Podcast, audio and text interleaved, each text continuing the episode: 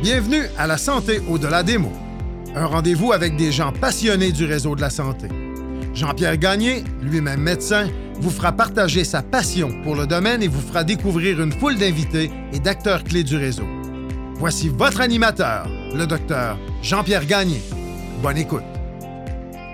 Gagnant du trophée Calder, Lady Byng, Conn Smythe, la Coupe Stanley, participant au match des étoiles à plusieurs reprises, Coupe Canada, titulaire d'un trophée à son nom dans la L H J M Q, Mike Bossy est un des plus grands joueurs de hockey de l'histoire. En sept cent cinquante-deux matchs, il a accumulé cinq cent soixante-treize buts. Il détient également un record qui demeure à ce jour intouchable, soit neuf saisons consécutives de cinquante buts. Il est également le deuxième joueur dans l'histoire, après Maurice Richard, à avoir marqué cinquante buts en cinquante matchs. Mike Bossy est malheureusement décédé le quinze avril deux mille vingt-deux, à soixante-cinq ans, à la suite d'une longue lutte contre le cancer pulmonaire. La famille Bossy a créé, à Cancer Pulmonaire Canada, le Fonds Commémoratif Mike Bossy. Et c'est dans cette optique que je rencontre aujourd'hui la fille de Mike Bossy, Tanya, pour discuter de la vie, de la carrière et de la maladie de son père.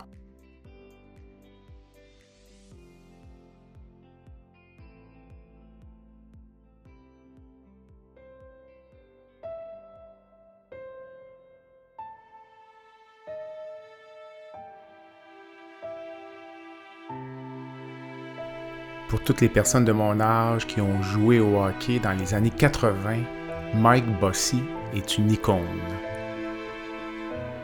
Nul besoin de vous transmettre l'honneur et l'émotion que constitue pour moi cette rencontre avec Madame Bossy, chez son père, pour discuter de cet homme et de ce sportif extraordinaire.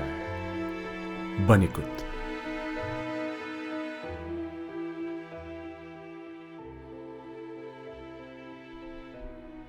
Je prends un court moment pour remercier les partenaires qui supportent le balado, Groupe Conseil Beauchamp-Beaulieu-Dessureau-Toupin, associé à la financière Banque Nationale Gestion de Patrimoine, le groupe Tige, qui compte quatre concessionnaires automobiles dans la région de Québec, et Go Mouton.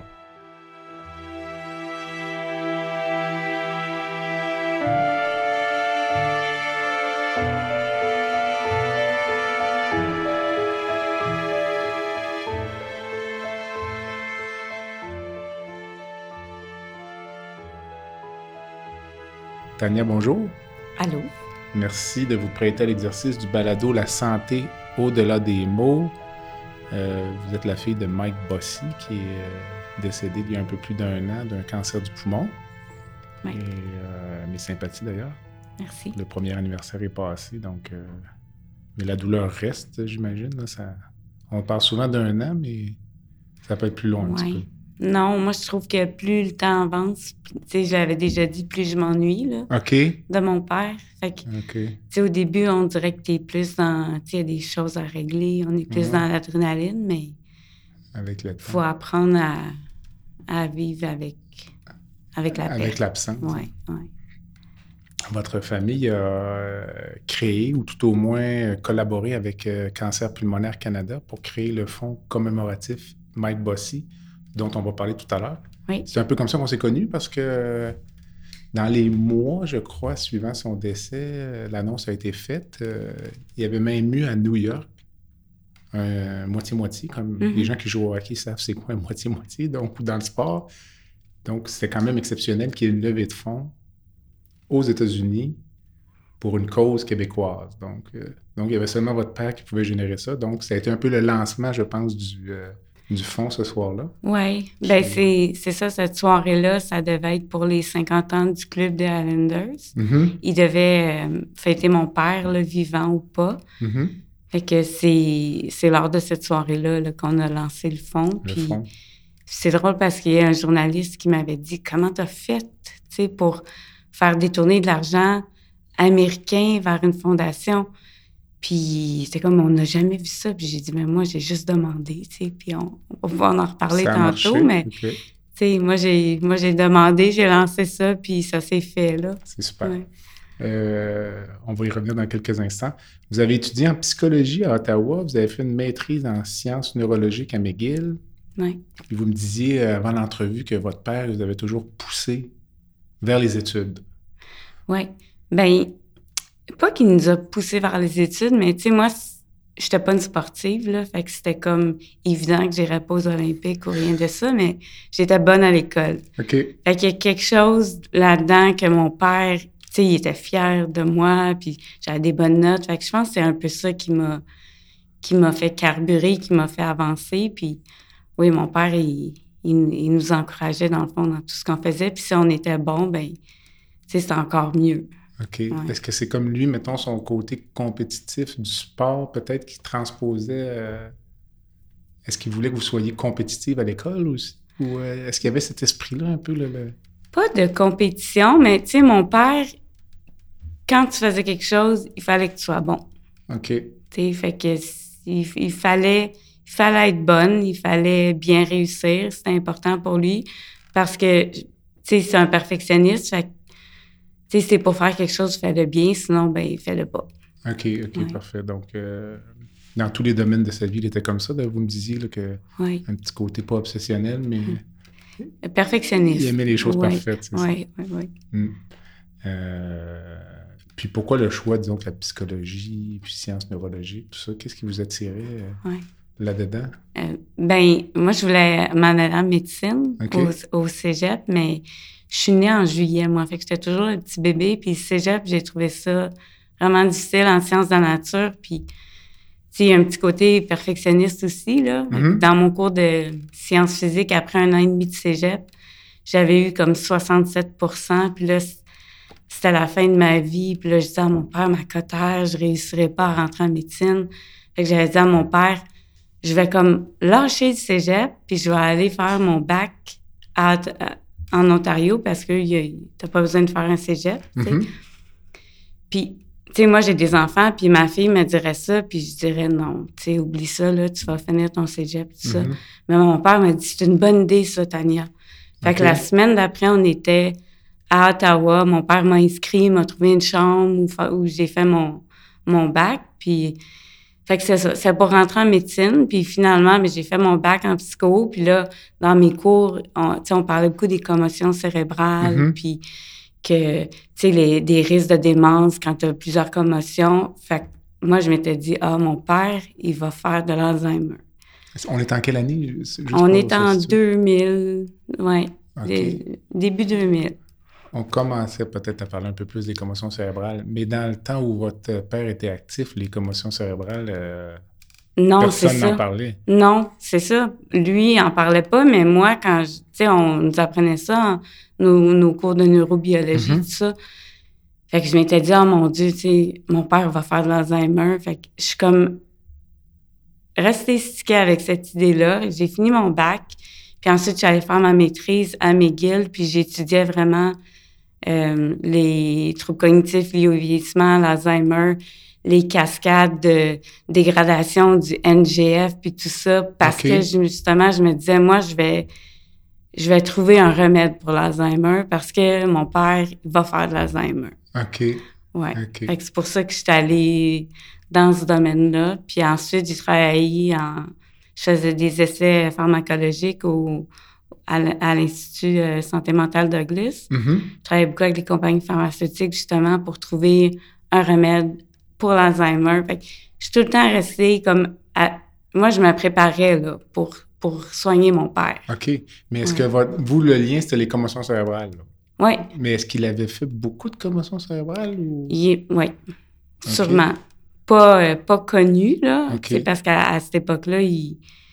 Il faisait rien, mais mon père me disait que oui, souvent, il avait été euh, sonné. Parce, parce que moi, j'ai, j'ai joué au hockey longtemps, là, même en, dans les rangs mineurs. Puis le traitement d'une commotion cérébrale, quand moi, je jouais dans les années euh, quatre-vingts, d'une bonne commotion, là, c'était de sauter un tour.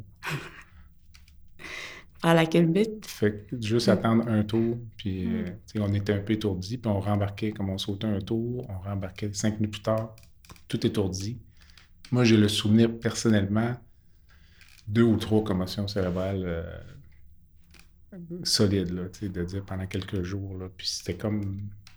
Personne ne parlait de ça à l'époque, ouais. là, donc euh, probablement qu'aujourd'hui, j'aurais été retiré pendant deux, trois mois là, ouais. à, à chaque fois. Là. Ouais. Comme... Mais tu sais, mon père était capable de, de se rappeler d'un moment, justement, comme, comme vous décrivez, là, okay. où il avait été sonné, puis à cette époque-là, ben tu continuais, tu ça. prenais une pause, puis... Mais lui, est-ce qu'il avait l'impression de garder des séquelles de ça, de... Euh, oui. Des maux de tête ou... Euh... Pas des maux de tête, mais des, des oublis, là. OK. Euh, oui. OK. Des, le, c'était drôle parce que des, nous, on est deux filles, puis mm-hmm. moi, j'ai deux filles. Puis, tu sais, des fois, mon, mon père, il, il voulait me parler à moi, puis il disait « Alex, euh, Gabriel, Josiane », tu sais, il, il passait tous les noms, ouais. OK. Dites-moi, que, ouais. dites-moi, avez-vous comme une devise ou un mantra ou quelque chose? Okay. Bien, on en a parlé un, un peu tantôt. Tu sais, moi, mon père me disait toujours « Le pire qui peut t'arriver, Tan, c'est qu'on te dise non. Okay. » ou que ça marche pas. Fait que moi, j'ai intégré ça très tôt. Fait okay. que moi, je... Tu sais, j'ai, j'ai pas peur. L'échec, pour moi, c'est de pas essayer. C'est pas tant que ça marche ou ça marche pas, c'est de pas essayer. Fait que moi, j'essaye tout. Euh, tu sais, je, je lance des choses, puis okay. le pire qui va arriver, c'est que j'ai un refus ou que ça marche pas, puis c'est, c'est pas grave. OK. On n'a pas parlé de votre âge, mais je regarde, je fais des calculs un petit peu. Je présume que vous êtes né à New York ou euh, euh, quand il jouait, en tout cas, à New York, ça c'est certain. Euh, oui, oui. Okay. Il faut que tu dises mon âge. Vous n'êtes pas obligé, non. Mais je voulais savoir... Non, j'ai, euh, je vais avoir quarante et un. OK. Non, parce que j'avais entendu votre euh, sœur, euh, Josiane, dire que le hockey lui avait volé son père un peu. Elle a dit ça en entrevue. Oui. Est-ce que vous, c'est le même sentiment ou... Bien... Tu sais, moi, je suis pas née à New York, là. Je suis née... Dans le fond, moi, mes, mes parents, ils planifiaient un peu pour nous avoir l'été. Mm-hmm. OK. Fait que je suis née en juillet, puis je suis allée après euh, à Long Island, à, à New York. OK. Puis j'étais bébé, là. Oui, oui. Si j'ai le sentiment... Non, je le vois pas comme ça, parce que j'étais jeune. OK. Mais tu sais, je me souviens que mon père m'a beaucoup manqué quand j'étais petite. Tu sais, je okay. me souviens quand mon père partait, euh, que, je, que je pleurais, que je me cachais dans les garde-robes, je voulais pas qu'il s'en aille. Tu sais, je me souviens de ça, mais... Ouais. J'ai pas le... Je peux pas dire que le ah hockey ouais. m'a volé mon père, parce que mon père aurait pas été la personne... qu'il a été, là, s'il si, si avait pas fait ce qu'il a fait. Tout à fait. Ouais. Parce que vous, dans le fond, vous étiez... Euh, quand il a pris sa retraite, vous aviez euh, quatre à cinq ans. Là. Je fais, euh, je fais ouais, un calcul rapide. Oui. Quand on est arrivé ici, j'avais six ans et demi. Vous rappelez-vous ouais. de votre vie à New York? Ou euh... Oui. OK. Aimiez-vous oui. ça? Ou... Oui. OK. J'ai, j'ai, juste des, j'ai juste des bons souvenirs de jouer. Euh, tu sais, j'ai rien de... C'est, c'est juste beau quand je me rappelle de, de New York, à part quand mes parents partaient. Okay. Parce que ma mère allait voir les parties. OK, c'est... à l'extérieur. Ben pas à l'extérieur, okay. mais oui. Fait que j'avais mon père qui partait souvent. Mm-hmm. Puis ma mère, ben quand il jouait à New York, ma mère partait voir les, les, les matchs. matchs. Fait que c'est ça que je me souviens de, de mes parents qui partaient, des gardiennes okay. qui venaient nous garder. Ouais. Est-ce que la communauté, mettons, des joueurs des Highlanders à l'époque, là, est-ce que ça se tenait serré? Mettons, étiez-vous amis avec les enfants des autres joueurs ou c'était non, pas, mal pas vraiment. OK. J'ai pas de... À part Brian Trottier, mm-hmm. euh, je me souviens pas du tout là, d'avoir côtoyé les enfants ou la famille. Là. Alors, les auditeurs du balado vont devoir faire des recherches pour savoir qui est Brian Trottier. Donc, oui. C'était le joueur de centre. Oui. Qui jouait avec votre père pendant toute sa carrière, je pense, oui. presque. Oui. Et je vous avais dit la semaine dernière, mais je, je veux le redire, à tel point, quand votre père jouait, à tel point, je ne l'aimais pas. Oui.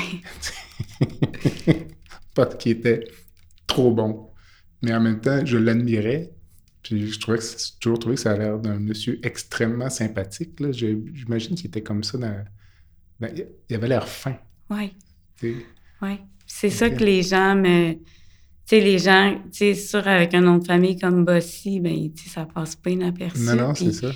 C'est la première chose que les gens me disaient quand mon père était vivant, puis maintenant, quand il, il est décédé. Tu sais, on me parlera pas de ses exploits, là, en premier. On mm-hmm. va me dire, ah, il était tellement fin, tu sais, puis son sourire, puis... Fait que je pense que c'est ça qui a marqué les gens, c'est... Tu sais, oui, il était bon, mais... En plus, il était, il était fin, il était simple. Puis c'est ça que les gens me parlent de. Okay. Plus que... Le joueur. Oui.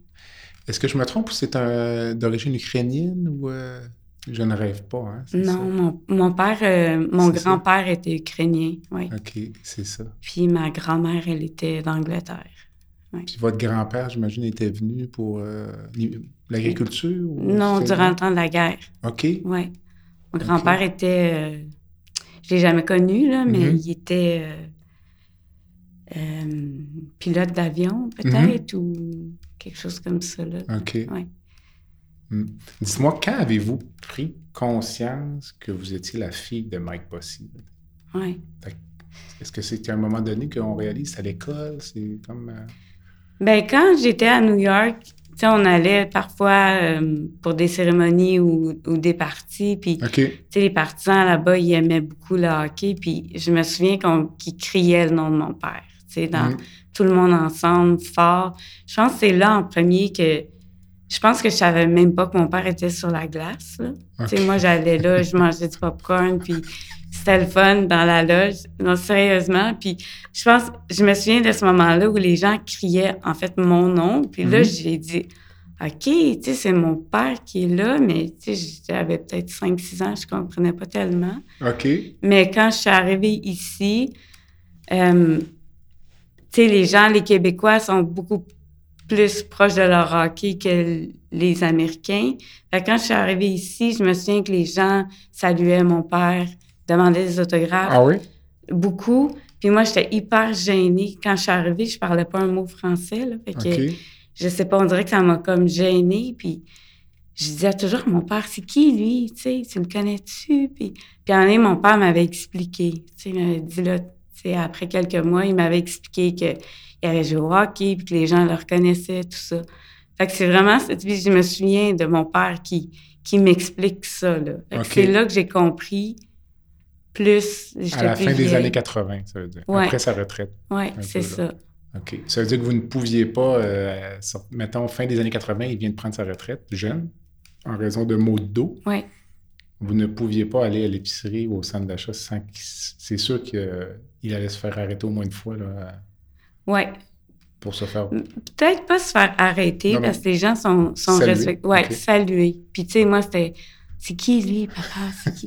Je me souviens, je demandais toujours ça. Puis au début, il disait, tu sais, je sais pas. Puis je me disais, c'est bien bizarre, tu sais, moi. Les gens me disent pas bonjour. Oui. Mais, tu sais, je connais... Je, je me souviens, les gens disaient, ah, il jouait à quelle position? Il essayait un peu de me tester. Tu sais, les enfants, entre enfants. OK. Puis j'avais aucune idée. Je disais toujours... Première position, là, tout le monde riait de moi. T'sais, moi, le premier, c'était le meilleur, mais ils voulaient savoir les gauches et les droits. Je ne savais pas, mais les gens, ils taquinaient un peu avec ça. OK. Ouais. Dites-moi, aimiez-vous le hockey, vous? Ou aimez-vous le hockey? Ou... Quand votre père était analyste, tout ça, est-ce que vous écoutiez ça? Ou... J'écoutais... Tu sais, c'est le seul sport que j'écoute, okay. mais tu sais, je ne l'écoute pas assidûment, mais c'est le seul sport que je comprends, parce que les autres sports... Je comprends pas grand-chose, à part okay. le golf, peut-être. OK. Mais, tu sais, oui, j'aime ça. J'aime le, l'adrénaline, puis, tu sais, les scores, puis... J'aime ça, suivre ça. Je trouve qu'il y a beaucoup de stratégie dans le hockey. Tu sais, mm-hmm. il, il faut travailler en équipe, mais... Fait que, je, oui, j'aime ça, mais je paierais pas pour aller voir du hockey. OK. Fait. Si okay. on m'offre un billet, je vais y aller, mais... Je... Pas plus que ça? Ouais, non. Votre père, quand il a pris sa retraite très jeune, je pense à trente ans ou autour de, là, oui, à peu près. Dans le fond, là, vous l'avez récupéré presque à temps plein. Oui. Puis, euh, mais lui, est-ce qu'il était amer d'avoir pris sa retraite trop jeune ou ça faisait comme juste partie de la vie, puis on continue? Je pense, je pense que mon père avait déjà prévu prendre sa retraite à trente ans. OK. Ou pas loin de là. Euh, puis... Le, Comment je m'explique ça, c'est un coup... Tu sais, mon père était vraiment perfectionniste. Fait que je pense, puis tu sais, des choses qu'il m'a dit, tu sais, avant de décéder, je pense que pour lui, ça a été très difficile de devoir comme se séparer parce que là, il était comme deux cents pour cent dans, dans le hockey. Mm-hmm. Puis il savait, pas qu'il nous négligeait, mais tu sais, il était pas fou, là. Il savait que tout le temps qu'il passait à pratiquer, bien, c'est du temps qu'il passait pas avec nous.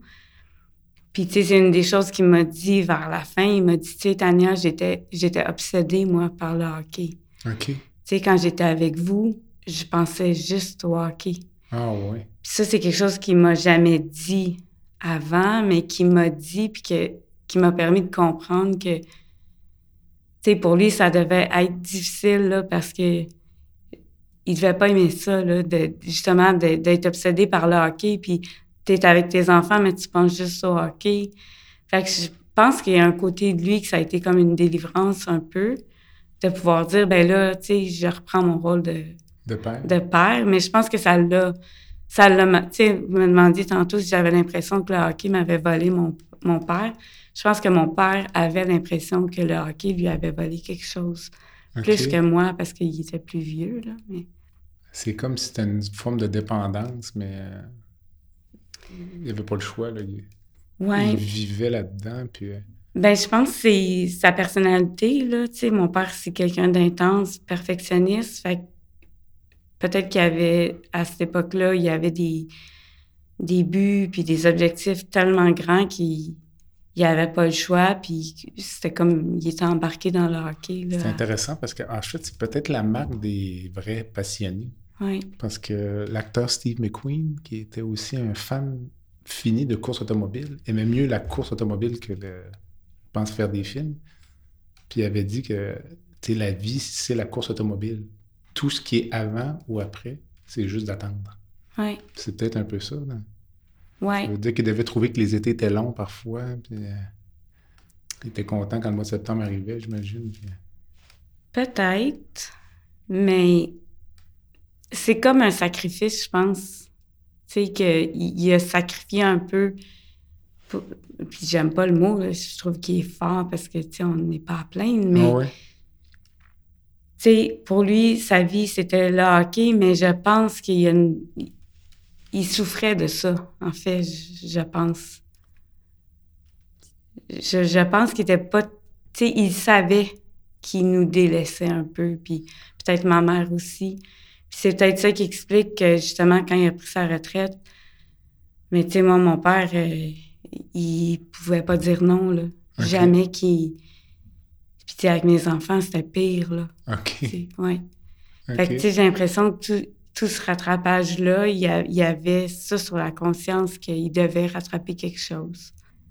Euh, il, tu sais, il écrivait des lettres à ma mère, puis... Il écrivait un journal intime. Tu sais, j'ai retrouvé des, des, des journaux que c'était difficile pour lui de s'en aller là, à New York, laisser sa famille derrière.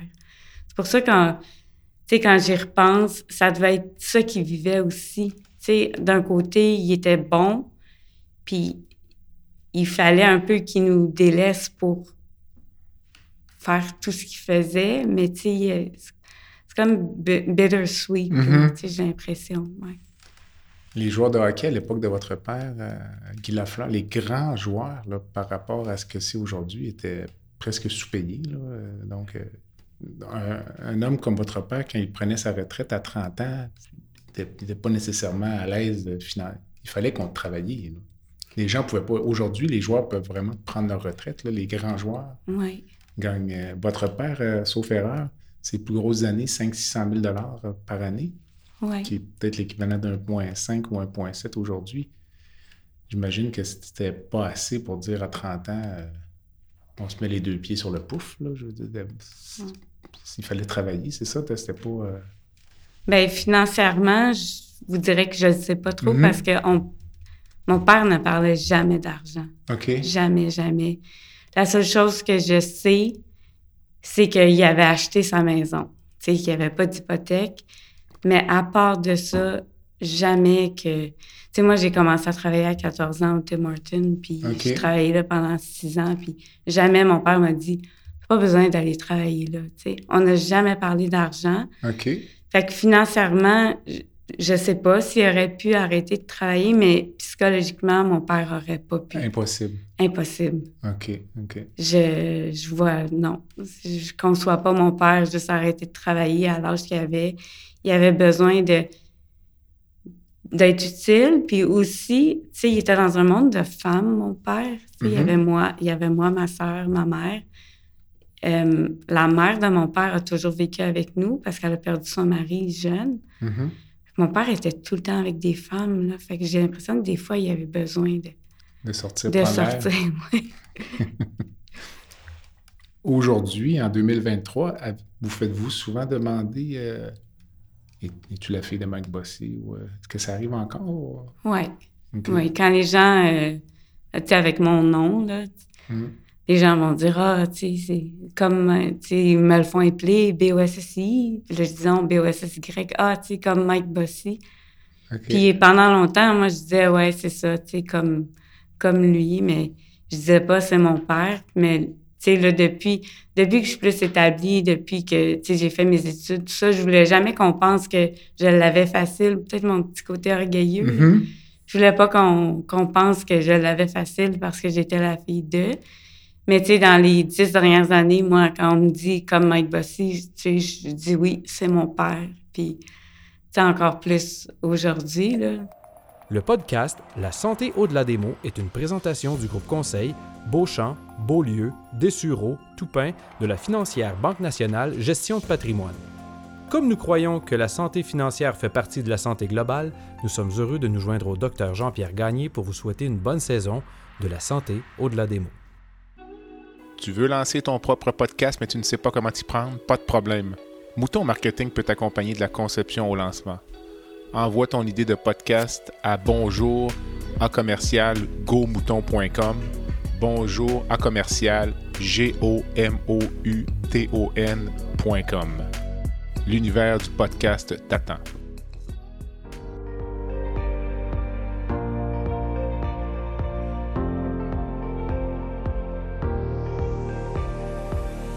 Vous avez des commentaires ou un sujet à nous proposer ou même faire partie de nos invités, visitez le site web de notre balado à w w w point balado santé point c a ou sur notre page Facebook de la santé au-delà des maux.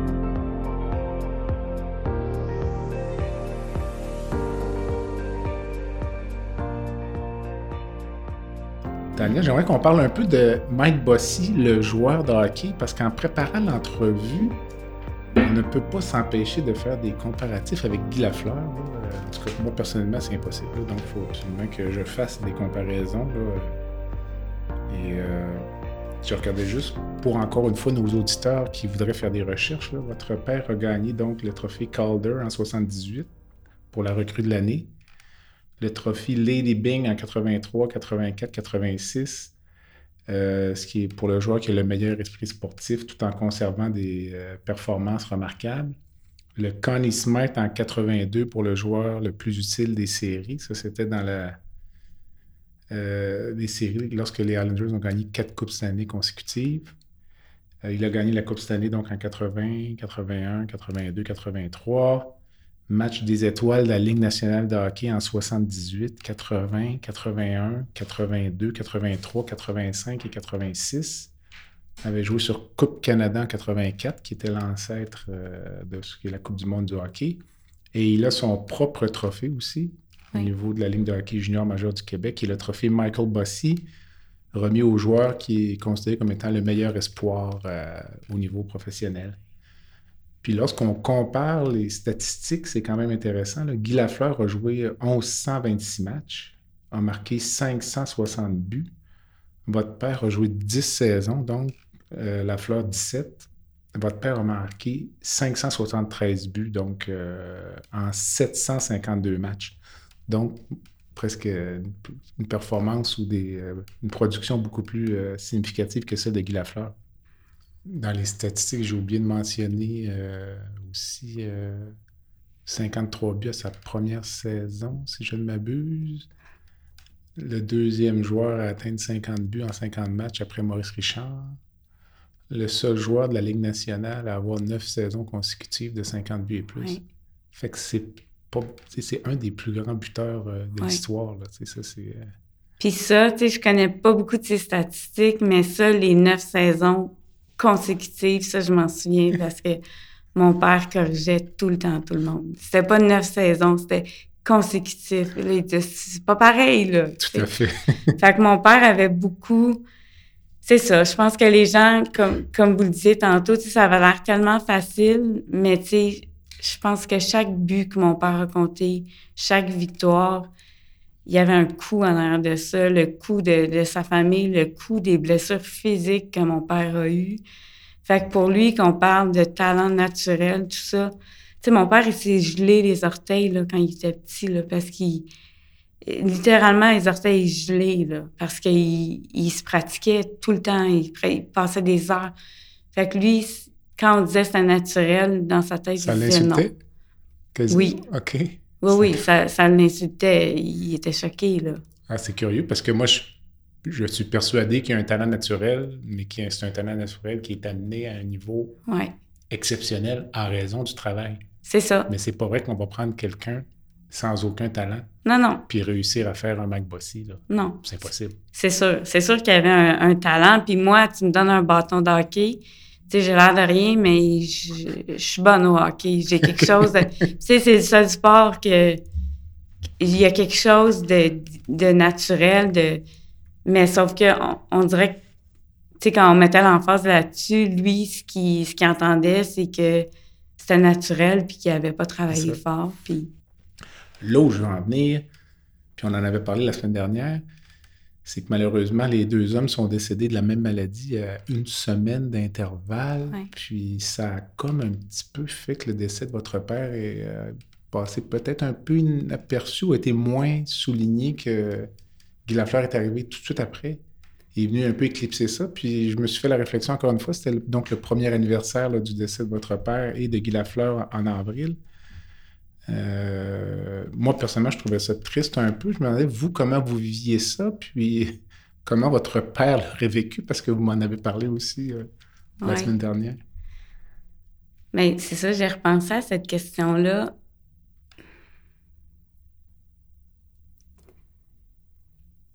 Je pense que mon père, son décès, il n'aurait jamais pensé qu'il aurait eu cette couverture-là. OK. Euh, oui, je pense que ça nous a tous pris un peu par surprise. Puis là, son anniversaire de décès, moi, je suis un peu dans, dans le déni, là. Okay. Tu sais, si on ne m'en avait pas parlé, c'est, c'est bien correct. Tu sais, moi, tous les jours, je, je le sens que mon père n'est pas là parce que mm-hmm. je parlais à mon père tous les jours, je le voyais tous les jours. Mm-hmm. Fait que, tu sais, pour moi, ça n'a pas vraiment de signification... La, la journée du un an. C'est sûr que mon père et Guy Lafleur avaient tous les deux euh, le cancer du poumon. Puis je sais que mon père, tu sais, au début, il ne voulait pas dire quel cancer qu'il avait, médiat- il ne voulait pas que ça soit médiatisé parce que je pense qu'avec le cancer du poumon, il y a une certaine honte ou... En tout cas, mon père, mon père avait ça, là. Okay. Il voulait pas... Euh, fait que je ne sais pas si Guy Lafleur l'a vécu comme ça. Je pense que mon père, sachant que Guy Lafleur était aussi malade puis mourant, ça y a... Tu sais, il s'est rendu compte que... qu'il était... Tu sais, qu'il pouvait mourir lui aussi. Mm-hmm. Tu sais, ça, ça te confronte à ta fragilité. Puis ce qu'on se disait la, la semaine passée, c'est que, tu sais, oui, c'est sûr, mon père était compétitif, puis il a toujours trouvé que, tu sais, que, que les autres avaient plus de, de crédit que lui, là. Tu sais, mon père a toujours, ça a été un, le combat de sa vie. Tu sais, on disait, on disait qu'il était naturel, puis ça, ça il venait hors de lui quand on disait que c'était un compteur naturel, parce que dans sa tête de lui, il n'y avait rien de naturel là-dedans. Tu sais, c'était, c'était difficile. Fait que, tu sais, ce que je vous avais dit, mm-hmm. c'est que, tu sais, d'en haut, peut-être que mon père se dit, ah, ben, tu sais, torieux encore, tu sais. Encore Guy Lafleur. Oui, mais tu sais, encore là, je... tu sais, mon père, il voulait vivre, là. Mm-hmm. Tu sais, fait que je sais pas trop qu'est-ce qu'il pense de tout ça en haut, tu sais. Je pense que mon père voulait gagner contre le cancer. euh, ils voulaient sans doute vivre plus longtemps que tous ceux qui ont le cancer du poumon. Mm-hmm. Mais, ouais. Mm-hmm. Donc, vous, dans votre cas, le fait que ça soit un petit peu passé, moins, moins médiatisé, ça fait votre affaire. C'est, c'est pas quelque chose que vous recherchez dans le film? Non, c'est ça. Non, okay. je pense que, tu sais, je pense que les gens qui avaient à en parler en ont parlé. Tu sais, ses collègues de travail à T V A. Euh, tu sais, j'ai donné une entrevue pour eux pour aussi parler du fond. Fait que, tu sais, moi, je, moi, je, je, je, je, je suis mm-hmm. satisfaite avec ce, mm-hmm. ce qui a été dit, puis... Ouais. Vous me disiez tout à l'heure qu'ils pensaient seulement au hockey, puis en même temps... Je, je... Je regarde, euh, en préparant l'entrevue, je regardais des séquences euh, d'archives, puis notamment son cinquantième but en cinquante matchs. Puis on le voit célébrer. Oui. C'est comme un enfant. Oui. La, la façon dont il saute sur la patinoire, là, c'est comme euh, un enfant de dix ans sauterait. Oui. À peu près de la même façon. Je ne sais pas si vous êtes d'accord. Ou... Oui, oui. C'est vraiment oui. la joie. Euh, oui. Puis quand on regarde pure. ça, c'est. En tout cas, moi, quand je le vois, ça, ça me fait quelque chose parce que. Tu sais, mon père, c'était pas quelqu'un sur la glace, il était assez sobre, tu sais. Mm-hmm. Puis là, tu sais, on voit vraiment qu'il danse, là, oui, pis... exactement. Les gens pourront aller le voir, c'est facile à trouver, ouais. là, mais il saute littéralement sur la ouais. patinoire. Donc... Puis on fait un... Comment ils appellent ça, là, quand on voit ça par texto, là, comme un, un gif... Pas un gif, mais un... Je me souviens pas, mais on fait comme un petit clip avec ça, là, tu sais, tu peux envoyer ça dans... Un emoji ou un... Ouais, genre okay, un, petit, bon. un petit film. Mm. Mais puis, ce qui, est, ce qui est drôle avec ça, c'est que tous les joueurs, tu sais, dans ce temps-là, les joueurs, s'ils débarquaient de la glace, il y avait une punition. Puis quand il a fait, quand il a compté son but, les joueurs sont tous allés le rejoindre. Fait que c'était comme... Tu sais, mm. c'est une scène qui... Tu sais, on, on est capable de ressentir, là. On voit l'émotion. Qu'il est content, oui. Mm. La maladie de votre père, son cancer du poumon, vous, vous l'avez appris quand? Ou ça, ça s'est présenté comment? Ça s'est présenté euh, vers deux mille dix-huit. Mon père a commencé à avoir des... Ça a commencé par une plaie comme dermatologique à son pied okay. qui guérissait pas. Puis ça, ça a pris plusieurs mois. Puis ensuite, il s'est mis à avoir des douleurs articulaires un peu diffuses dans ses épaules, dans ses genoux, dans ses hanches. Puis moi, je disais que je disais, papa, t'as la maladie de Lyme, c'est sûr. Okay. Que, il est allé consulter. J'étais allée avec lui parce que, tu sais, mon père, il, il c'était pas un gars qui voyait de, beaucoup de médecins. Tu sais, il, il était en contrôle, tout allait bien. Fait que je me souviens, j'étais allée avec lui parce que j'avais peur qu'il aille pas à son rendez-vous. Puis à ce moment-là, ben son médecin de famille, il a comme... Il a dit, tu sais, ça doit être le, de l'arthrite. Euh, fait qu'ils ont comme fait des injections de cortisone dans ses genoux, sans faire de radio, rien. Puis après ça, ben il, ça continuait. Il y avait des douleurs osseuses, un peu articulaires. Aucun symptôme pulmonaire. pulmonaire. Fait qu'il a été transféré en rhumatologie. Puis là, on a, puis là, il prenait beaucoup de cortisone. Fait que ça venait comme un peu masquer ses... ses mots, mm-hmm. mais ça allait pas mieux. Il, a, il était plus capable de marcher à la fin, là. Tu sais, moi, ma, mon père, il s'occupait de mes enfants tous les jours, puis là, tu sais, pour aller porter ma fille chez la voisine, d'habitude, il marchait avec elle. Il était même plus capable de marcher. Il prenait son auto pour aller à trois, quatre maisons. Fait que là, c'est la, la rhumatologue qui voulait changer de médication, puis là, je, dès que ça, je sais pas quoi, là, je suis pas, euh, pas spécialiste, mm-hmm. mais elle voulait lui donner un autre médicament pour sa polymyalgie rhumatica. C'était mm-hmm. ça, son diagnostic.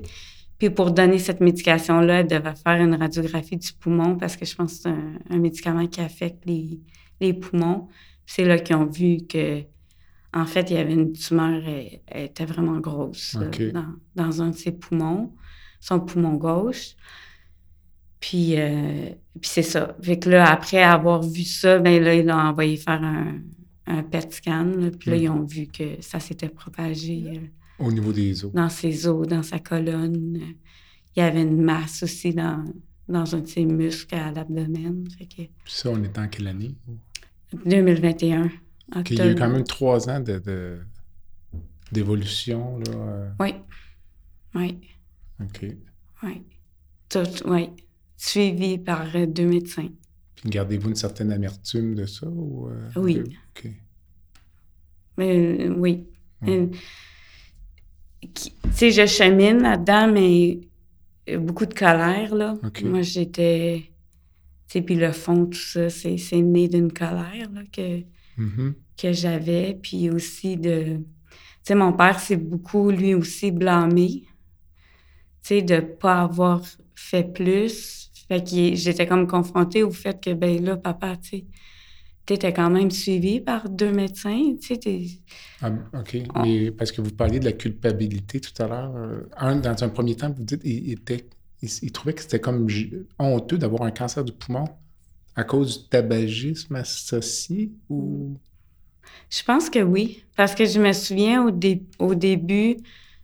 Euh, Tu sais, là, on se demande... Tu sais, mon père travaillait à T V A, puis là, ça faisait des... Il pouvait même plus aller travailler, là, parce qu'il y avait trop mal. Fait que là, il se disait, ben il va falloir, tu sais, que je dise que j'ai un cancer. Puis au départ, il... Tu sais, il m'avait... Tu sais, moi, je suis bonne pour écrire. Fait qu'il m'avait dit, écris un communiqué, puis on ne dit pas j'ai le cancer de quoi. Puis je me disais, tu sais, papa, les, les enfants, tu sais, tu... les gens vont se demander qu'est-ce que t'as, tu sais. Fait que t'es mieux de le dire, puis... Mm-hmm. C'est ça, il, il, il avait fumé, puis il avait... Tu sais, il y a cette espèce d'idée-là que les gens qui ont le cancer du poumon, ben ils, ils, méritent, ils ont un peu couru guillemets. Après, là, mm-hmm. ouais. Fait que, tu sais, je pense que lui, lui avait ça en, en arrière-pensée, que, tu sais, est-ce que, est-ce que c'est de sa faute? Est-ce que... Oui, c'est ça. Est-ce qu'il n'est pas responsable de sa maladie parce que...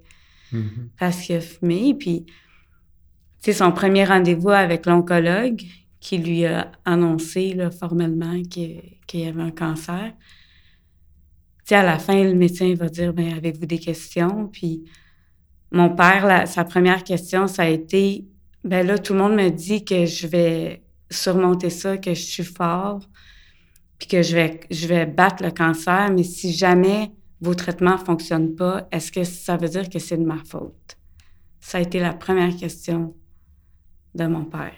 Puis là, j'ai, j'ai compris que lui est encore... On parlait de compétition un peu tantôt. Là. Mm-hmm. Lui, c'était, c'était ça sa question. C'était pas... Euh, pouvez-vous m'opérer? Pouvez-vous... Euh, c'est quoi mes, mes c'est, c'est quoi les traitements? Combien de temps qu'il me reste? Lui, il voulait qu'on... qu'on le valide dans le fait que si ça marchait pas, c'était pas de sa faute. OK. Ouais.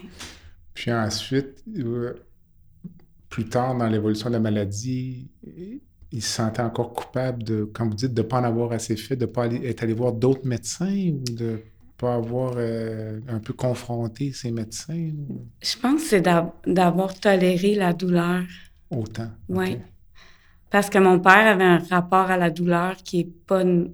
qui n'est pas le mien, qui n'est pas celui de monsieur, madame, tout le monde, tu sais. Okay. Mon père, chaque but qu'il a compté, il l'a compté parce que, tu sais, mon père était couvert, là. Tu sais, de, il y avait des joueurs qui étaient sur la glace pour checker le, mon le père. Frapper, ouais, le frapper, le, le, le plaquer dans la bande. Fait que mon père, tous les buts qu'il a comptés, il a eu mal. Mm-hmm. Tu sais, toutes les victoires, toutes les Coupes Stanley... Il, il a eu mal. Fait que pour lui, plus il avait mal, ben mieux c'était parce que ça, ça lui permettait de compter des buts. Fait que, tu sais, mon père a toléré beaucoup de, de souffrances, peut-être trop. Tu sais, peut-être que moi, j'aurais les mêmes douleurs que lui, puis je serais allée à l'urgence dire, écoutez, là, c'est, je fais, je fais pas de l'arthrite, là. Mm-hmm. Tu sais, mais mon père, il, il, faisait, il faisait confiance aux médecins. Puis, ben il se disait, si eux me disent que j'ai ça, ben ça doit être ça que j'ai. Puis, il mm-hmm. faut juste que j'endure la douleur. Mm-hmm. Puis, tu sais, je pense qu'à à la fin, ben il s'est peut-être rendu compte un peu de ça, tu sais. Parce que je me souviens, il m'avait dit, tu sais, j'ai été niaiseux, Tanya. Tu sais, je, j'aurais dû savoir que, que c'était, c'était plus grave que ça. J'aurais dû... Euh, tu sais, moi, je, puis je me suis dit la même chose à moi, tu sais. Quand j'ai vu mon père, il était, tu sais, les marches ici, à la maison, il était plus capable de, de descendre, il descendait de reculons. Quand même. Tu sais, puis nous, on... Tu sais, je dis pas qu'on serait ça drôle, là, mais... Tu sais, on dirait que... Tu sais, mon père, c'est toujours le, l'homme fort. J'ai jamais vu mon père malade. J'ai jamais vu mon père pas se lever un matin, mm-hmm. pas aller travailler. Fait que nous, on se disait, ben, tu sais, je, je sais pas, j'ai l'impression qu'on a tous un peu minimisé sa, sa douleur. C'est... La maladie. Oui. Puis lorsque le diagnostic est tombé, est-ce qu'il a pris des traitements ou ça... Euh, oui. Il a, Évidemment, il... la chirurgie était exclue. Oui, il ne pouvait pas... Euh, il pouvait pas l'enlever, ça. Mm-hmm. Parce que, tu sais, la tumeur était, était comme nécrosée en dedans, là, tellement okay. que c'était une vieille tumeur, elle ne pouvait pas l'opérer. Mais, tu sais, il pouvait lui donner un peu plus de temps. Il a fait de, la, de l'immunothérapie au début. Mm-hmm. Je pense qu'il a fait trois traitements d'immunothérapie. Puis après ça, ben il, il a été vraiment malade, il a été hospitalisé. Puis là, le médecin a décidé de lui donner de la chimiothérapie. Mais euh, il a fait des pneumonies à répétition. Puis il a, à la fin, ils ont dû arrêter tout parce que son corps, il ne supportait plus rien. Là. OK. Oui. Mm. Puis tu sais, d'aller prendre... Pour caractériser le cancer, ils ont fait une biopsie. Puis, tu sais, je pense que ça, ça a été... Euh, tu sais, je pense que d'aller jouer dans la tumeur, ça l'a... Tu sais, c'est un risque, là, d'aller jouer dans la tumeur, ça peut... Euh, tu sais, il a fait une pneumonie après. après fait que j'ai l'impression qu'il avait... Tu sais, il avait le corps tellement magané que il, il supportait plus aucun, aucun, aucun, aucun traitement. OK. Est-ce qu'il est décédé à la maison ou euh, oui. à l'hôpital à la maison? Oui, il est décédé ici. Il a été hospitalisé. Suite à sa deuxième chimiothérapie, il a fait une pneumonie. Il a été hospitalisé pendant quarante-sept jours parce qu'il les comptait. OK. Fait que... Puis là, l'idée, c'était qu'il puisse se remettre parce qu'il y avait deux... Il y avait une double pneumonie. Après ça, il y a eu euh, un pneumothorax. Fait que là, il y a eu un drain. Mm-hmm. Euh, ensuite, il a attrapé la COVID à l'hôpital. Okay. Mais il n'y a pas eu de symptômes, là, de... tellement de la COVID, mais... Puis, euh, c'est ça, à la fin, là, à la fin de son quarante-sept jours, les médecins lui ont dit qu'il... que c'était des soins palliatifs, là, à partir de, de ce moment-là, parce que il ne pouvait plus recevoir de, de chimiothérapie. Est-ce qu'il était souffrant? J'imagine que oui. Mais... Et oui, il était souffrant, oui. Puis, tu sais, quand on écrit le message à la fin, tu sais, c'était... Je me souviens de, au salon funéraire, tu sais, il est décédé paisiblement, puis j'avais regardé ma mère, puis j'avais dit non, on peut pas écrire ça. Mm-hmm. Puis, tu sais, ma mère m'avait regardé, puis elle m'a dit c'est ça qu'on va écrire, tu sais. Puis là, je m'étais dit OK, tu sais, mm-hmm. c'est ça qu'on va écrire, mais oui, mon père a souffert. Jusqu'à la fin. Oui, puis, tu sais, son rapport avec la médication pour la douleur, c'était complexe, là, pour les... T'sais, les médecins devaient lui dire « Monsieur Bossy, pourquoi vous... pourquoi votre, votre douleur est à huit sur dix en ce moment? Vous avez des médicaments qui ne devraient pas être plus qu'à deux. Mm-hmm. » Mais il ne voulait pas prendre les médicaments, les entre-doses. C'était... Il notait tout. Fallait okay. ouais. Comme moins qu'il prenait de médicaments dans sa tête, c'était mieux parce que c'était comme un combat. Là. Contre la douleur. Oui. Est-ce que c'est possible qu'il prenait moins de médicaments pour être comme plus conscient ou oui. plus connecté avec vous, mettons? Euh... Oui. Oui. Puis c'est... Oui. Ça, à l'hôpital, il y avait des médecins en soins palliatifs qui venaient le voir pour ajouter la médication. Puis une fois, j'étais avec lui, puis le médecin était rentré, puis c'est ça, je ne sais pas trop, il y avait une crème à lui donner, tout ça. Puis il avait dit, je sais qu'est-ce que vous essayez, là, vous voulez que je prenne vos pilules, là, mais vos pilules sont en train de me faire disparaître. Mm. Puis il s'était mis à pleurer. Puis c'est la première fois que j'ai vu mon père pas pleurer, parce qu'il avait, il pleurait avec moi, mais tu sais, pleurer devant, devant le médecin, là. Puis il disait, tu sais, vos pilules sont, sont en train de... Tu sais, puis mon père, il a eu des déliriums à cause des médicaments. À un moment donné, il, il me reconnaissait plus. Et il pensait qu'il était... Euh, il pensait qu'il jouait au golf avec moi. Il était dans sa chambre, tu sais. Puis après ça, il revenait à lui, puis il se souvenait, là, de, de l'avoir échappé, là. Mm-hmm. Puis ça, il vivait pas bien avec ça du tout. Ça lui faisait peur, je pense. T'es orgueilleux. Orgueilleux, oui. Puis, tu sais, il voulait, il voulait pas être comme ça, puis, ouais. Mm. Ce qui nous amène à parler euh, du fonds. Donc, euh, le fonds commémoratif Mike Bossy. C'est comme ça qu'on s'est connus, d'ailleurs, parce que, oh, j'ai dit, ah, oh, tiens, belle initiative. Donc, ça, mais, on en a parlé un peu en début d'entrevue, mais ça, ça venait d'où, cette idée? Euh, parce qu'en même temps, vous, ça vous garde proche de la maladie de votre père aussi, un peu. C'est, ouais. Ça vient d'où, l'idée de créer ce fonds-là? Ça vient ben, de, de ma colère, là, de, de mes frustrations, de... Un, comment ça se fait qu'il y a plein de traitements, mais que vous ne pouvez pas lui donner. Puis, tu sais, c'est avec l'oncologue de, de mon père, mm-hmm. Kevin Jao, qui est à Sacré-Cœur. Euh, tu sais, lui qui est hyper calme, puis qui était, il a beaucoup fait équipe avec mon père. Puis je pense qu'il a pas surestimé les capacités physiques de mon père, mais il croyait beaucoup que mon père pourrait... C'est pas guérir, mais pourrait surmonter, puis pourrait avoir une certaine qualité de vie. Tu sais, au début, docteur Jao disait, tu sais, moi, mon but, c'est que vous puissiez aller travailler, monsieur Bossy. Mm-hmm.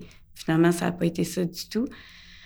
Mais, tu sais, puis moi, j'étais fâchée, puis comment ça, tu sais, moi, je confrontais là, les, les docteurs. Là, comment ça se fait là, que vous savez là, que les autres docteurs ont mal diagnostiqué, mais vous ne faites rien. Puis j'étais beaucoup dans la colère. Puis à un moment donné, il m'avait regardé puis il avait dit, là, c'est pas le temps. Là. Mm-hmm.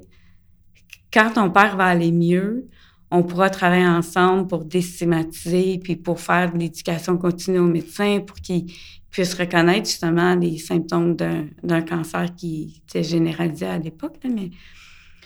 Fait que c'est un peu ça que...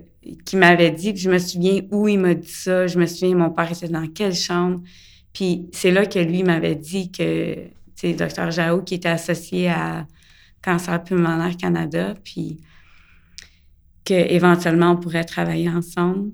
Fait que, finalement, mon père, tu sais, il n'est pas allé mieux, mais je me souvenais qu'il m'avait dit ça, fait que j'ai comme recontacté ce docteur Jao, puis... C'est avec lui, dans le, fait, dans le fond, que j'ai travaillé pour, pour faire ce fonds-là.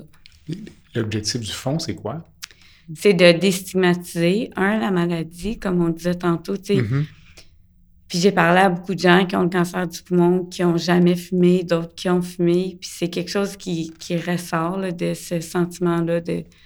de se sentir coupable ou, tu sais, même les associations qui ont été faites quand mon père était décédé, tu sais, il y, y en a qui ont parlé tout de suite de, tu sais, qui fumait, alors que mon père, oui, il a, il a fumé dans sa vie, mais, tu sais, mon père faisait le jeûne inter- intermittent, il mangeait ses petits fruits tous les jours, tu sais, quand il mangeait des chips, il savait que c'était pas bon, tu sais, il a mm-hmm. fait super attention à sa santé, mais la première chose qu'on disait, c'était... Euh, il a fumé, c'est ça qui a fait qu'il y a le cancer. Fait que mmh. tout ça, tu sais, pour déstigmatiser justement la maladie, pour promouvoir aussi le, le programme, de, de le projet de dépistage, puis aussi pour euh, éduquer les médecins euh, généralistes, puis même les médecins spécialistes à pouvoir reconnaître les, les symptômes okay. du cancer. Que c'est pas juste... Euh, Tu sais, moi, mon père n'était pas essoufflé, il n'a jamais toussé, il n'a jamais craché du sang. Fait qu'il n'y avait pas ces symptômes-là. Probablement parce que c'était un athlète puis que son poumon droit faisait compensé. La job. Ouais. Mm-hmm. Mais tu sais, il y avait quand même pas mal de symptômes qui sont plus liés au syndrome paranéoplasique. Oui. Il y avait tous les symptômes de ça, du syndrome paranéoplasique. Moi, je sais beaucoup trop de choses sur ce syndrome-là maintenant. OK. Mais... Tu sais, quand on lit ça, mon père avait tout. Puis ça n'a jamais été... Euh... J'ai juste le mot en anglais, là, mais catché, là, tu sais. Personne à allumer, ouais. comme on dit. Fait que je me dis, il y a du travail à faire parce que c'est les médecins généralistes qui, qui sont un peu le filet de sécurité, je pense. Mm-hmm. Puis, tu sais, on, on, on fait confiance beaucoup aux médecins. Fait que je trouve qu'ils ont un gros pouvoir, mais en même temps, ils ont, t'sais, ils n'ont pas pu reconnaître ça chez mon père. Fait que moi, je me dis, s'il y a un autre grand-papa qui refait le même chemin de mon père, bien, Puis c'est un peu ce que j'avais parlé. Tu sais, j'avais parlé de tout ça avec mon père aussi, parce mm-hmm. que mon père, est, tu sais, il vivait avec, tu sais, il vivait juste à côté de moi, là. Fait que, mm-hmm. c'est ça qu'il m'avait dit. Tu sais, il m'avait dit, ah, sois pas choquée, tu sais. Lui, il voulait, mon père, il était jamais choqué, tu sais. Okay. Il fallait jamais être choqué. Puis il m'avait dit, sois pas choquée, mais tu sais, essaie d'aller sauver d'autres, d'autres papis puis d'autres mamies, puis c'est d'autres personnes qui peuvent vivre la même chose que moi. Okay. C'est ce que docteur Jao dit aussi. T'sais, c'est que lui, il voit... Lui, il dit, c'est un oncologue pulmonaire. Fait que lui, des cas comme mon père, il en voit comme toutes, toutes les semaines. semaines. Mm-hmm. Fait que c'est, c'est un peu le pacte que j'ai fait avec mon père, puis aussi avec docteur Jao, de... d'essayer, ben, t'sais, mm-hmm. d'éduquer, puis que ça arrive de... que ça n'arrive plus, en fait. Là. Idéalement. Tu sais, en deux mille vingt-trois, tu sais, j'ai, j'ai de la misère à concevoir encore que, tu sais, qu'on a échappé ça. Mm-hmm. Tu sais, puis tout le monde, tu sais, je pense que, tu sais, la responsabilité, elle est, elle est partagée. Tu sais, est-ce que mon père aurait dû aller à l'urgence puis dire, là, on me dit que j'ai ça, mais ça marche pas? Tu sais, je pense que c'est d'éveiller un peu mm. les gens qu'on en parle, puis... Parce qu'avez-vous l'impression que si ça avait été attrapé ou qu'il y a une fenêtre où il n'était pas métastatique ou c'était oui. simplement paranéoplasique, c'est, c'est ça, ça? C'est ça votre impression, là? Ou votre ben, certitude, c'est un peu, ouais, c'est un peu ce, que, ce, qui, ce qui a été expliqué à mon père, là, c'est mm-hmm. que quand il s'est mis à avoir des douleurs articulaires un peu diffuses partout, ben c'est, c'est le cancer qui essaie de... Sans métastase à ce moment-là. C'est ça. Oui, mm-hmm. parce qu'à ce moment-là, ces douleurs...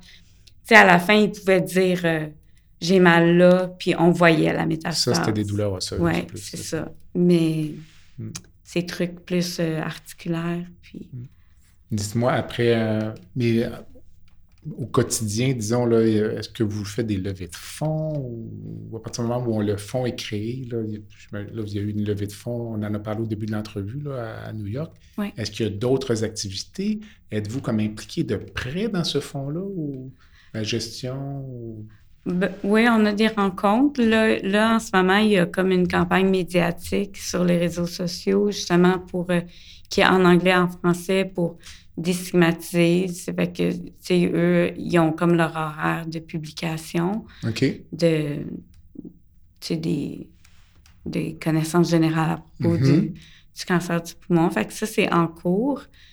On a aussi... Euh, Il y a un projet, justement, d'éducation aux médecins généralistes qui, qui est, qui est pas, euh, qui est comme en branle, je pense, en Alberta, qui, donc, qui est juste en anglais, qu'on veut traduire pour pouvoir offrir ici au Québec. OK. Fait que, oui. Allez-vous faire des levées de fonds, là, les traditionnels euh, tournois de golf ou autres? Est-ce que c'est des choses qui sont dans... Ça n'a pas été discuté encore. OK. Mais euh, c'est sûr que... Euh, chez Cancer Pulmonaire Canada, tu sais, eux sont... Tu sais, ils vont prendre la balle au bon, comme on dit. Okay. Tu sais, d'avoir quelqu'un... Tu sais, un, un sportif qui met son nom mm. euh, sur un fonds, pour eux, ça, ça va les ça aider. Ça a beaucoup de valeur. Oui. Euh, si on revenait un peu à l'épisode dont vous me disiez, là, le fameux moitié-moitié, donc à New York, un match contre les Canadiens, donc oui. euh, c'était parfait, là, le... Oui. Vous vous dites que vous avez fait la demande, mais à qui, là? Vous avez, vous êtes pas, vous avez appelé les Highlanders de New York euh, un huit cents Highlanders ou comment? Non, ben, c'est venu d'où? Ben, c'est ça. Dans le fond, mon père avait... Cette année, c'était les cinquante ans du club, donc mm-hmm. euh, je pense qu'ils ont célébré tous ceux dont le chandail avait été retiré. OK. Fait qu'il nous avait demandé déjà de... Tu sais, mon père était décédé, mais il nous avait demandé de, de choisir une date d'un match où il pourrait honorer mon père. OK. Fait que là, ben j'ai pris le calendrier, puis j'ai dit, ah, c'est ça. Des fois, j'ai des bonnes idées. Je me suis dit, ça serait le fun que ça soit un match contre les Canadiens. Fait, ben que, oui. fait qu'on a choisi la date comme ça. Puis il nous avait demandé de choisir... Euh, une charité, parce que les moitiés-moitiés, ils, ils en font tout le temps, là. Mm-hmm. Fait qu'on pouvait choisir une, une, une fondation à laquelle on remettrait la moitié des, des sous. Puis là, ben j'étais en train de créer le fonds. Fait que je leur ai juste dit, bien, tu sais, mon père a son fonds euh, chez Cancer Pulmonaire Canada. Est-ce que vous pensez que ça serait possible de remettre la moitié de l'argent au fonds commémoratif? Puis, les Highlanders m'ont dit oui. Aucun problème. T'sais, aucun problème. Puis, tu sais, c'est... Quelqu'un m'avait dit, non, je sais, fais-toi pas de, de faux espoirs, là, c'est l'argent américain, puis tout ça. Puis je sais que ça a été compliqué, mais tu sais, j'ai pas été impliquée dans, dans les complications. Mais, OK. Et tu sais, ils se sont organisés, puis, mais oui, j'ai, j'ai demandé, puis, tu sais, je suis en contact avec des gens chez les Highlanders, tu sais, mm-hmm. que... Je, T'sais, l'autre fois, il y avait une casquette qui vendait sur le site qui était backorder. J'ai demandé aux Highlanders, je peux-tu avoir une casquette? Ils m'en ont envoyé dix. Fait que, mm-hmm. t'sais, j'ai des bons liens avec eux. Ils sont, sont, sont, sont, sont gentils. Ouais. Mm. Il y a combien, combien d'argent cette soirée-là, vous rappelez-vous? Je ne vais pas dire n'importe quoi, mais c'était plus que vingt-cinq mille. OK, ouais. Quand même. Oui.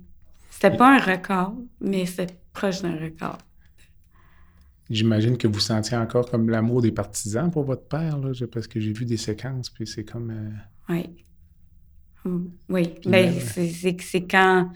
Tu sais, moi, c'est, ça me rappelle quand j'étais petite, là. Entendre son les nom. Gens qui, ouais, qui crient son nom, puis... À l'époque, il, a, il lançait des confettis sur la glace, là. C'était mmh. comme... Il était commandité par une compagnie de papier, puis c'était comme des... des rectangles de papier, puis je me souviens que les gens achetaient ça, puis... OK. Tu sais, fait que c'est sûr que quand t'entends des milliers de personnes crier le nom de famille, tu sais, même quand on est allé, il y a des gens qui avaient le chandail de mon père. Tu sais, ça, même. C'est toujours... Euh... C'est ouais. quelque chose. Oui. Toute cette période-là de votre vie, est-ce que ça a changé votre définition de la santé ou euh, comment vous voyez le... le... Bien, c'est sûr que mon... Tu sais, moi, j'ai eu un, un père hyper en santé, puis du jour au lendemain, tu sais, il avait un cancer. Fait que c'est sûr que ça... Tu sais, mon côté cartésien vous dirait que la santé, c'est une absence de maladie physique, maladie mentale. Mais, mm. tu sais, aujourd'hui, moi, j'ai toujours été fascinée par le corps, là, tu sais, qui nous a donné deux de, d'à peu près toutes pour un peu compenser. Fait que je pense qu'on peut avoir des, des maladies physiques, mais d'avoir une, une santé mentale qui nous permet de, com- de compenser un peu, de, mmh. de rester positif, de, d'être résilient. Puis, euh, je pense que la santé, c'est quand on a le contrôle. OK. Tu sais, on peut avoir une maladie physique, mais quand on a le contrôle sur la maladie, quand on prend les moyens, puis qu'on peut continuer à faire nos choix, continuer à faire ce qu'on veut dans la vie, je pense qu'on est en santé. Mais la journée où c'est la maladie qui guide ce qu'on peut faire, ce qu'on ne peut plus faire, je trouve que c'est là que, qu'on n'a plus de santé, dans le fond. Mm. Fait que c'est plus noir ou blanc. Je pense qu'il n'y a pas de santé parfaite. Oui. Mm. Je ne sais pas si ça fait du sens. Comme... Ça, c'est, en fait, c'est plein de bon sens parce que ça... Ça pose toute la question des maladies chroniques, puis euh, ouais. ce qu'on est capable d'accepter comme souffrance, parfois pour rester en vie, ou, euh, ouais. puis la valeur, dans le fond, de la vie. Là. C'est ça. Je pense que mon père, s'il n'avait pas eu autant mal, il aurait pu avoir un cancer. Mais tu sais, s'il avait pu continuer de jouer avec mes enfants, continuer de, mm. tu sais, de profiter de la vie, je pense que mm. il aurait mm. pu être en santé. Mm-hmm. Tu sais, il avait tellement un bon moral, mon père, que... Mm. Justement, il aurait trouvé le moyen de, de garder le contrôle un peu. Mm-hmm. Mm-hmm. Avez-vous comme perdu confiance en, en, en le système de santé québécois ou euh, non, vous, là, globalement? J'ai pas perdu confiance, sauf que je pense qu'il faut redonner un peu de pouvoir aux patients. Tu sais, moi, je viens du milieu plus euh, psychiatrique, mm-hmm. où on ne peut pas prendre une prise de sang, on ne peut pas euh, faire un scan puis diagnostiquer une maladie mentale. Tu sais, il faut, faut être à l'écoute, il faut entendre l'histoire de vie de la personne, il faut entendre les proches.